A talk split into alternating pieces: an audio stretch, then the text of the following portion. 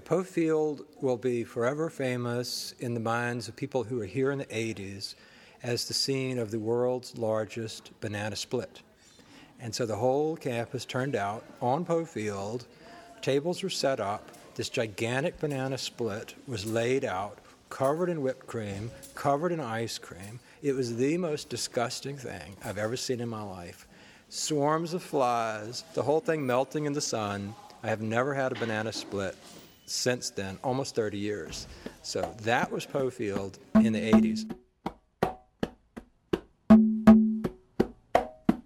Ready.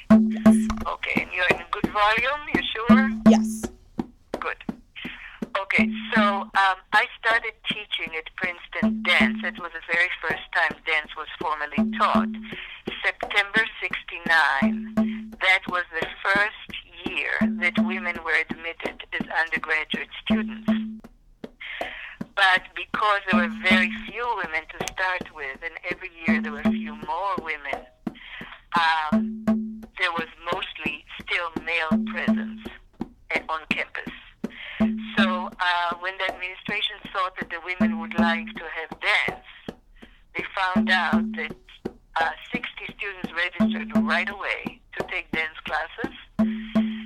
were not yet part of the academic arts. It was an extracurricular course taught at Dillon Gym in a particular studio.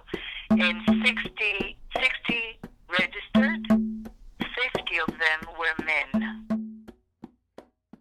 I'm Ze'eva Cohen. I'm professor, professor emeritus of dance. Uh, I'm the founder of the dance program. It was not traditional at the time for men to dance. They, the men did not dance. They did not express their emotion and the feeling in movement. They did sports, competitive sports, which is tough and competitive. But at the time, it was a hippie time, right? Mm-hmm. The values changed. Men wanted to just look at alternative roles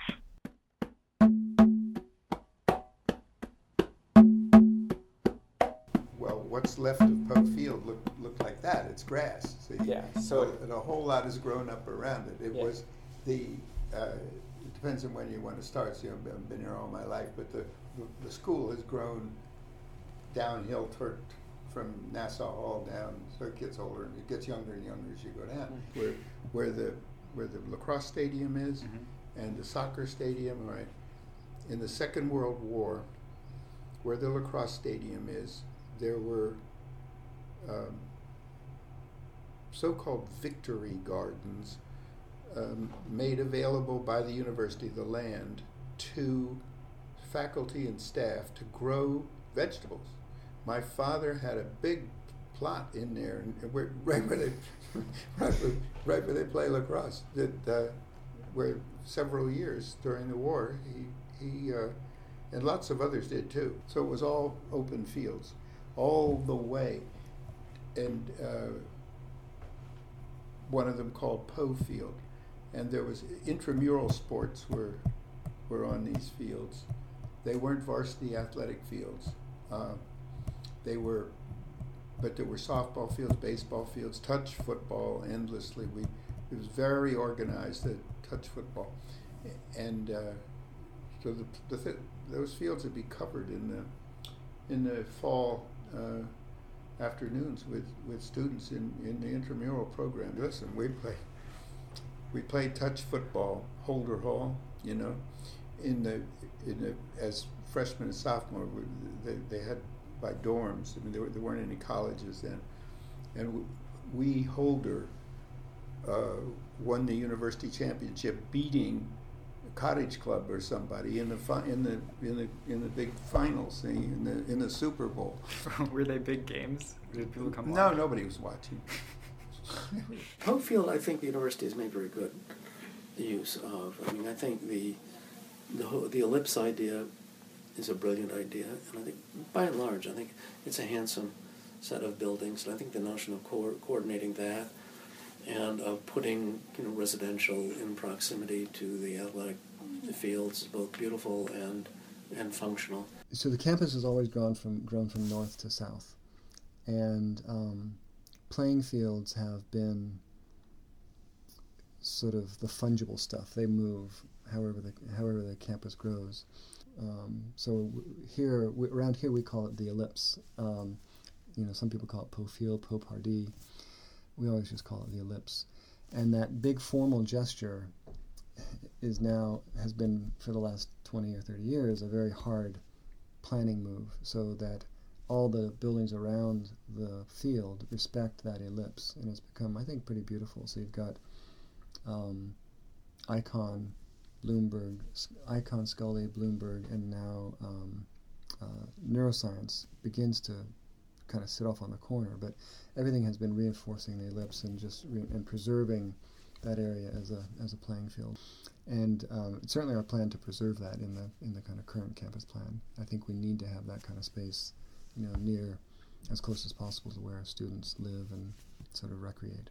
This elliptical shape, it sort of opens itself up out into this sort of natural landscape that you see because it the, the topography lends itself to creating this sort of vista moment because you have higher elevation north of Poe Field and when you're looking out south um, you kind of get this huge landscape that you don't really get anywhere else and it's really amazing too because it is kind of shielding Route 1 and you have a lot of sort of industrial stereotypical New Jersey development south of that area, but it, it's almost sort of invisible just because of the way the topography lends itself and the way it's been landscaped.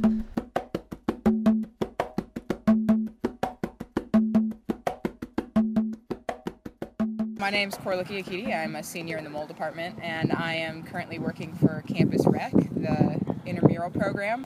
So right now we've got two games going on for IM soccer on Poe Field. Um, it's always it's always fun to watch these guys come out. We've got a variety of people, uh, anywhere from you know undergrads, freshmen through seniors, and we have grad students playing with us. Basically, anybody affiliated with the university can play, um, and it's one of those things where you know it's not as intense as varsity sports or club sports, but you can still participate and learn some new skills.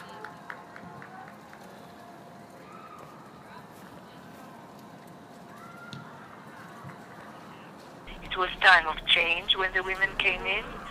They resented the Vietnam War. They were anti-war. They were pro-peace. Love was a subject, of course, right? Love was like flower children. Uh, and changing the system was very, very important to change it from conservative traditional system to new way of thinking. every May at the end of of the class period, right, of the spring semester, they had they had uh, something called a festival called Earth Day, and that Earth Day performed usually with lots of bands playing, like rock and roll bands, arts and crafts, etc., at Poe Field. So in a way, Earth Day had these ideas of freedom, uh, wearing loose clothes, you know, hair down. I mean, instead of coiffured and uh, tuxedos and formal dresses, you know.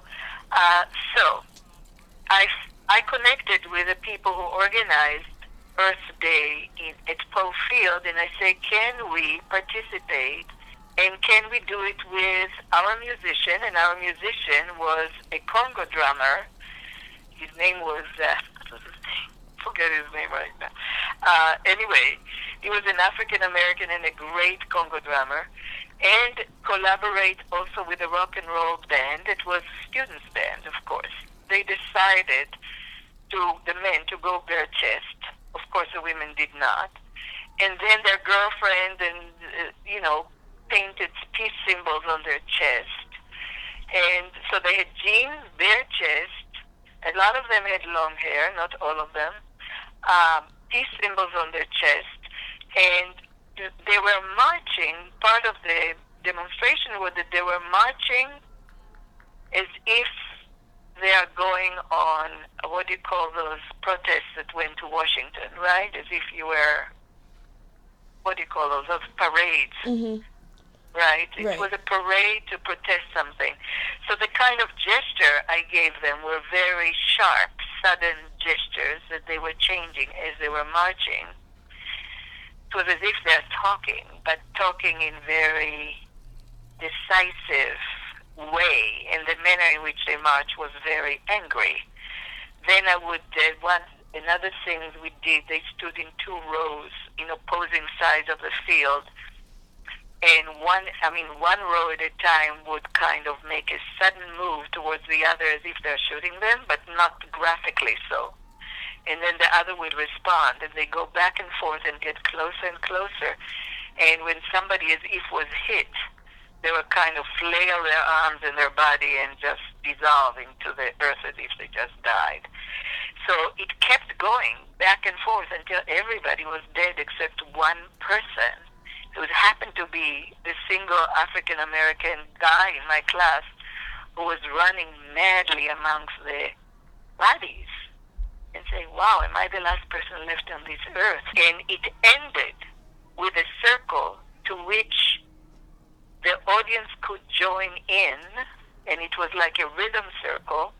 And everybody who said, oh, everybody was gutsy enough from the audience who was sitting on the grass around started joining. So it became kind of a group celebration of life and nature and spring and hope and etc. Well, how's that?